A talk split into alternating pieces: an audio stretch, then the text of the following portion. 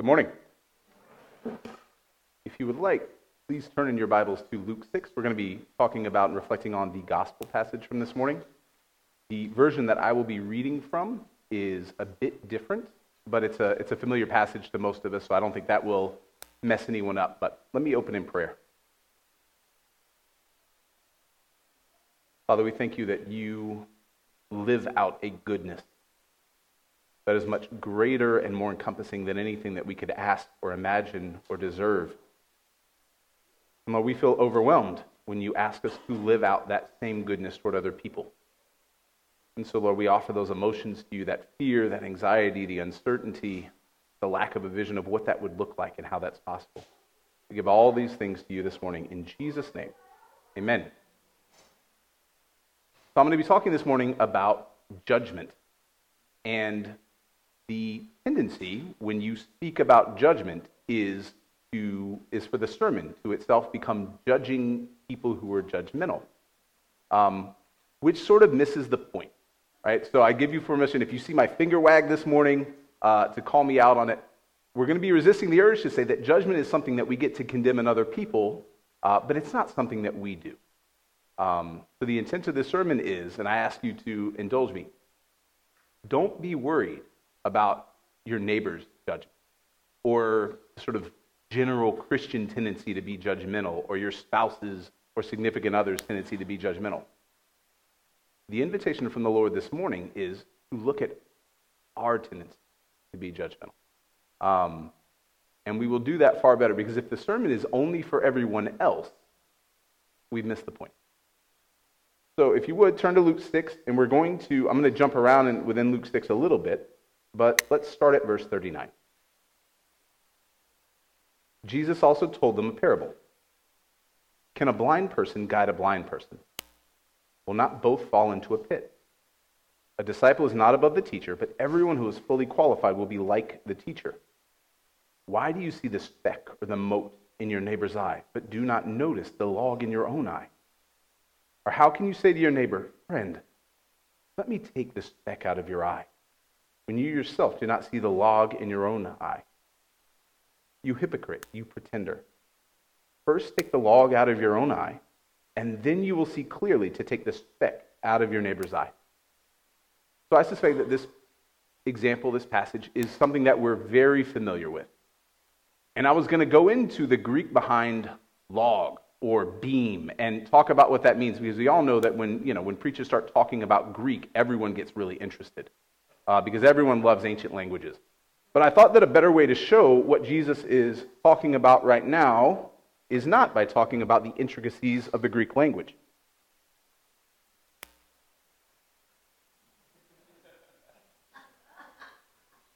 But this is a small example of what Jesus is talking about. The, the word is actually like beam, like the main beam of a house. So even this is a little small, right? But Jesus' example is Brother, it, it pains me to tell you this. But you have a speck in your eye. And I, I know it's hard to see, but I can see it. Would you please let me help you take that speck? This, this is the picture that Jesus is giving us. The judgmental person, the, the ridiculousness, the absurdity of the judgmental person is someone who could have something like that in their own eye and dare to offer correction, dare to offer advice to someone else. And I wonder how many of us can identify times within the last week or two where we have been judgmental to other people. Maybe it's been a judgmentality that we've expressed. Maybe we've been outwardly critical of people without really understanding them and their situation. Or maybe we've had the, the good sense to keep our mouths shut but in our minds and our hearts. We spin and we foam and we criticize and we condemn. And how many of us, when we're in that mode, see ourselves as ridiculous in this way? None of us, right? The whole problem of judgment and why it feels good to judge people, especially judging people for being judgmental, which is its own sort of nuances. We can't sense the ridiculousness. We can't sense the absurdity of what that looks like. But let me tell you, everyone else can. How many times have you judgmentally interacted with someone else and they've been, you know, you're so right. I see it now. And they change.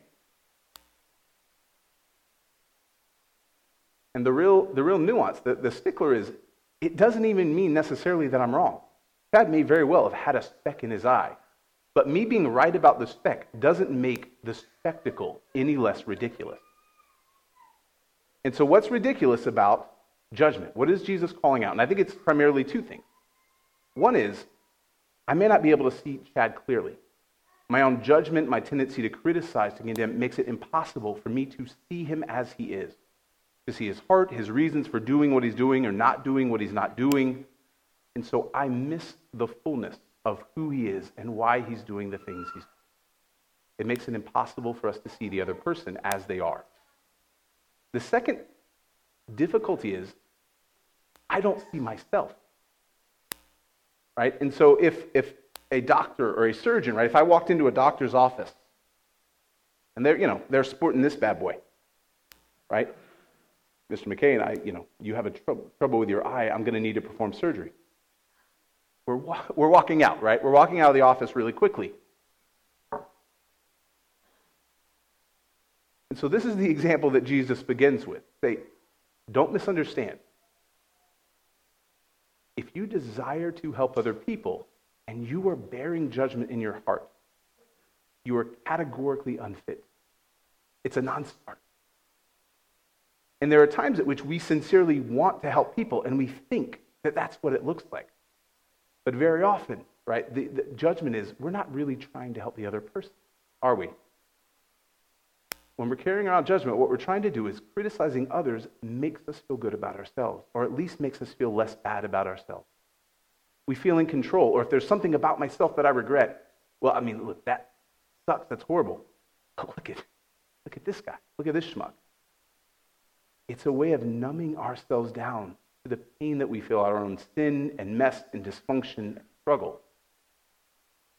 That's precisely why it blinds us. And so, what do we do? Because if it were just as simple as, oh, I'll see, judge, see judgment, stop being judgmental, most of us would have stopped a long time ago. Right? It isn't something we find ourselves naturally in the position to do. And it's something that our society reinforces at every turn. How many of you have had opportunity in the last week, whether at work or at home or with friends, where the expectation has been that you will criticize someone or that you'll express an opinion about a subject that you don't really know all that much about, but you're expected to have an opinion? I think of those, those uh, I've seen it on YouTube, but the, the comedy show videos where they'll say, you know, they'll go to the street and they'll say, Did you hear this thing that President Trump or Hillary Clinton said? And it was blah, blah. And it's, the thing is utterly false, right? This person didn't say this thing. And what happened? Oh, I heard it and it's horrible. It's the most ridiculous thing. Or we live in a culture that expects us to be opinionated about everything there might be an opinion on. And if we show restraint, we say, you know, I haven't, you know, I'm not really up on that, or I don't really know that person well enough. We're not seen as virtuous very often. We're seen as weak. Or we're seen as the troublemaker, right, who won't, who won't fit in. Being critical, being judgmental, is very much a, a, a team building exercise in, in, many offices, in many communities, in many homes, in many churches, quite frankly. Um, I work at a company that has sites at multiple locations, and it's, it's basically a daily habit we get into to criticize one of the other sites for how stupid they are. And I would love to tell you that that's something that I don't ever engage in, but that's false. But that's judgment, right? That's being critical. And it doesn't change the other person, and it, it poisons us. And so, what do we do? The first thing that Jesus encourages us to do is to get in the habit of examining ourselves. Why do you see the speck in your neighbor's eye but do not notice the log in your own eye? First, take the log out of your own eye. And then you will see clearly to take the speck out of your neighbor's eye. So when I think about why I don't practice self examination nearly enough, the typical answer that I have is well, there's not nearly enough time. I don't have time to slow down, to get still, to listen, and to become aware of all my blind spots. But somehow I find time to become aware of the blind spots and judgments and failings of other people. Sometimes I don't, I don't run out of time in the day to be critical of other people. And so if the, if the flow of our culture and the flow of our, the flow of our natural way of doing things is to criticize others far more strictly than we're willing to look at ourselves, then what we have to do if we want to change that is to step back. It doesn't take massive commitments of time, but it does take a commitment of small amounts of time intentionally to get still, to listen, to pray, to examine ourselves, to get alone. Because very often, if we're in a crowd of people, you will be, you will be asked to express a negative opinion about someone else. In that crowd, you won't be asked to express a negative opinion about yourself, but you can be sure that there are other crowds who are all about. And so it takes breaking from the habit of our day to day lives for a few minutes a day and saying, Lord, what do you want to show me about myself? And when He shows you, it takes resisting the urge to beat yourself up, to self flagellate. Because if you beating other people doesn't change other people, you beating yourself up won't change you. This isn't how the Lord deals with us. It isn't how the Lord tells us to deal with others, and so it ought not to be how we deal with ourselves. The people who think they can change themselves by just talking about how bad they are and how they have every opportunity to be better, if they think that works, how are they going to interact with other people? Not, well, not loving. And so, if we want to begin to step out of this pattern of judgment and criticality and condemnation of others without understanding them, we make time to become aware of our own faults and sin and mess and deficiencies, of which there are many for all of us, and patiently bring them to God without condemning ourselves. The second thing we can do, look at verse 40. A disciple is not above the teacher, but everyone who is fully qualified, fully trained, perfect, right, fully formed, will be like the teacher. We have to be careful who we are being trained by, who we're allowing to shape the way that we think and act and feel. And this doesn't just mean who are we allowing to be our pastors or who are we allowing to be our educators at work or it means what does my social media use look like? What does my news media use look like? What does my reading look like? Because if we are in the habit of routinely listening to angry, hate filled, judgmental, critical voices who express all manner of opinion with, without care for the truth or for compassion, whether we like it or not, we will begin to come that. And the parts of ourselves that resonate with that will grow, will expand. And so we have to take care who we're listening to. Because you could be sure that the ones who are teaching us will be the, the image that we are going to be conformed to, molded into. And so ultimately, whose image should we be seeking? Who's, at whose feet should we be sitting? The Sunday school answer is right. Go ahead. Jesus. Right? And that, that becomes later clear later in Luke, right? That the, the one true and perfect foundation is Jesus. And so, this natural habit of studying the scriptures, praying to Him, exposing ourselves to Him, and to those who model Him is essential if we're going to live the way He lived. And that's the expectation that we would live the way He lived. But it doesn't mean that we can't learn and grow by following imperfect teachers. God forbid, right? Otherwise, no one's, go- no one's going to be here to give you a sermon imperfect people can teach us and we can learn and grow from them. But the question is, what way are they headed? What's their trajectory in life? As we look at them, are they modeling in an increasing way, as, as I hope I am, and I hope that the other clergy and the other ministers here are, the virtues of or are they resting content in patterns that are dangerous and destructive? And we have to be careful not only who our teachers are, but when we offer an opinion about someone else, we are presuming to be their teacher. And so if I interact with you, right, if I, if I lay a sentence at your feet, if I criticize you with judgment in my heart, not only do I not empower you to break from that behavior, I reinforce the worst part. And so there are times at which, if we can't offer correction, offer truth and love, we are better off keeping our mouths shut. And early on, that's the bulk of what we ought to be doing. Because judgmental words, even if there's an element of truth in them, don't accomplish the thing that they intend to accomplish. They fail. And they reinforce things we ought not to reinforce. And so if you're going to offer an opinion about someone else, and there are times at which we have to, right? There are times at which, literally, for the love of the person and the love of other people who are being damaged, right, we have to speak the truth. But if you're going to do that, slow down and examine your, your, yourself first. Most of the words that we say that are designed to help, help someone see how things are don't bear the heart of love and truth that Jesus. And so, very often, what it looks like is stifling words. And there's a time to remain silent until we have the maturity and love and grace we need to be able to speak.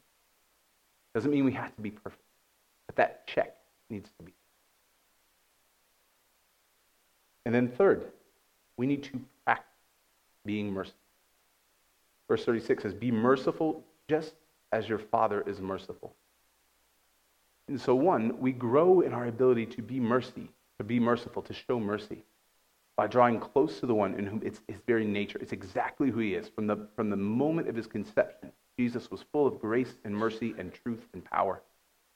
And if we want to be more merciful, everything we need is received from him. We're not expected to have it in ourselves, right? We are expected to receive it from the source. And yet, receiving it isn't enough. We don't practice using it. If we don't make a habit of trying it out. And so listen to the things, and this is from verse 27, that Jesus says we ought to be in the habit of practicing. Love your enemies. Do good to those who hate you. Meaning, don't just love your enemies in the sense of, I'm going to try really hard to have good thoughts. Practice doing good things to people who do bad things to you. Bless those who curse you. Pray for those who abuse you. If anyone strikes you on the cheek, offer the other also. From anyone who takes away your coat, do not withhold even your shirt. Give to everyone who begs from you. And if anyone takes away your goods, don't ask for them again. And Jesus' synopsis of this entire thing do to others as you would have them do to you. If this sounds amazing and incredible and borderline impossible, it's because it is. Luke's gospel is filled with two kinds of things miraculous healings and deliverances from the demonic, and equally miraculous Christian character, calls to Christian character and submission. And what it means to be a Christian is as much to pray for the sick and the dying and, the, and, the, and pray for deliverance from demons as it is to live an ethic of self sacrificing love. It is as much at the heart of the gospel and about what we're supposed to be a people as any amount of healing or deliverance. And just like healing and deliverance cannot happen in our own power, miraculous Christian living can't either. And yet we don't see healing if we don't pray, and we don't see character transformation if we don't practice. And when we practice, we're going to fail. And what do we do when we fail? We repent. We receive God's forgiveness. We allow Him to love us and to receive his love for us even in the midst of our failure, which is a very hard thing. And then we try again. And it isn't that our trying is somehow magical, right? God provides the power. But we learn to make use of the power on offer. We rewire the circuitry of our bodies and our minds and our hearts so we look increasingly like Him.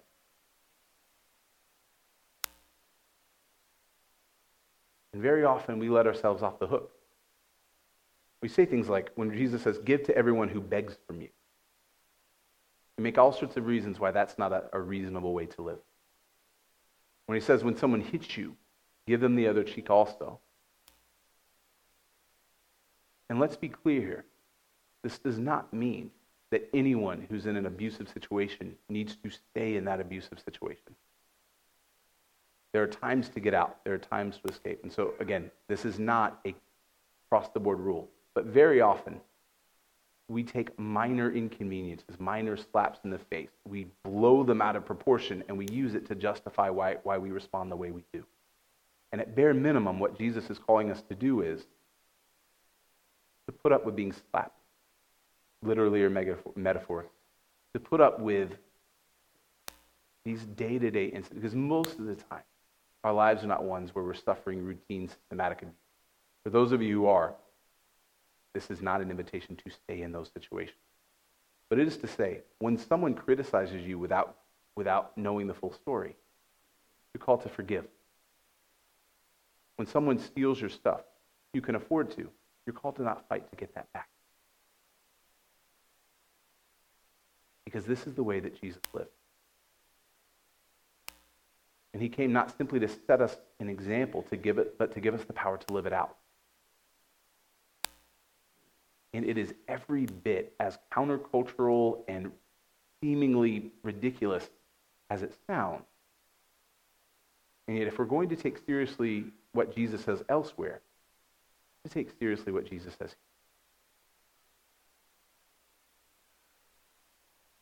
And we have to know that when we practice this, we're going to mess up over and over. We're also going to get better. And what's promised to those who do this, who choose to live this way? A good measure, pressed down, shaken together, running over, will be put into your lap. For the measure you give will be the measure you get back. And so we don't, we don't have this image anymore, but when they would measure out grains, very often corn, there would be a measure of a certain size, and they would sort of get low and they'd have it between their legs, and it would be a container that would hold. And they would pour the grain in, and they would shake it so that the air gets out, and they'd pack it tight. And they'd shake it again so the air gets out, and keep pouring in grain until that thing was full to the top, right? This is, this is not like the bag of chips where it's like this much air, right? It's like a bag of chips that is filled up to the brim. The entire bag is just right? And that was what was, I know, Listen, there, there's one more example coming. You're not like anybody who likes five, guys. Hold on, like two seconds. So, and what happened was they would and they would level it off, and this was what was considered fair, right? You paid for this amount, and we've made sure that this is the amount you get. But what Jesus says, you not just get what's fair. It's not just pressed down and shaken together, it's running over. And so, five guys. They give you the container with the fries in it right? And they put that in the bag. And then what do they do? They just pour fries in the bag. The fries run over at Five Guys. And it, if you can handle a little spice, I suggest the Cajun fries. But what I mean is, this is an abundance of fries. Often there are more fries in the bottom of the bag than there are in the container. Yeah, Dion knows what I'm saying. Um, this, this is the way that God says that we will receive if we are in the habit of giving that way. And this isn't, if you're in the habit of giving this way, it's a Rolex or it's a BMW. It's not, don't limit yourself to the material, right? But there will be things beyond what you can imagine that will be given to you here in this life and in the life to come. If you make a habit of living out the character that Jesus lived out, if you receive everything you need from him to live that way, that's the promise. What that will look like for you, how it will manifest, who, who can say? I'm not in a position to tell you that. But I know that it's true.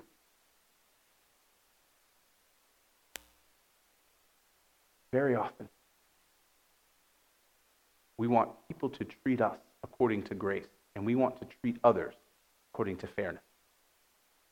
I don't want them, you know, I don't want everything to go poor. I just want them to get they deserve. I just want it to be fair. I just want it to be equitable. I don't want fairness for me. And I don't want what's fair for you.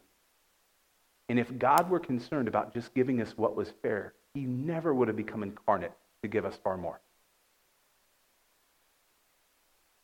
And so, what I want to encourage you to do, get away from this mindset of treating other people about what they deserve. Doesn't mean you're not right, doesn't mean it's not true, but you want far more for yourself. And so, want far more for other people. The people in your home, the people at work, the people in the political party that you disagree with, whatever those people are, whoever you, you just want to see them get what they deserve, just step back from that manner of thought receive what you need from God to love them into something better. Let's pray.